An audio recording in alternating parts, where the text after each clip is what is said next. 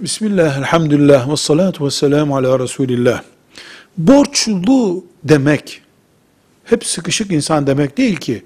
Nice zengin insanlar, iş adamları bir hesaplansa alacaklarından fazla borçları vardır. Borç yiğidin kamçısıdır diye sürekli borçlu olup sürekli tesis üretiyordur. Yani alacakları, borçları birbirine karışmış insanlar olur. Bu borçlu hacca da gider, her şeyi de yapar. Yani kimsenin bu hacca giderse bizim para kaybolur diye bir endişesi yoktur. Ama nihayetinde emekli bir insan mesela emekli bir insan 5 e, bin lira borcu var. E, onu toplayıp verebilmesi için 2 sene para biriktirmesi lazım. 5 bin lira daha borç alıyor ve hacca gidiyor.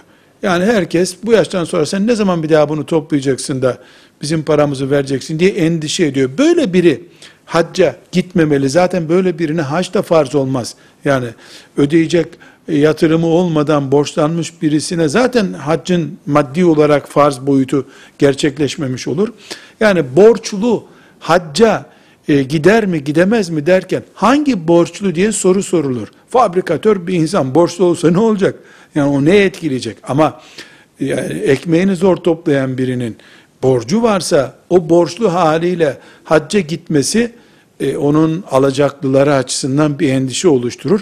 En azından onların rızasını alarak, gönüllerini alarak hacca gitmesi gerekir. Velhamdülillahi Rabbil Alemin.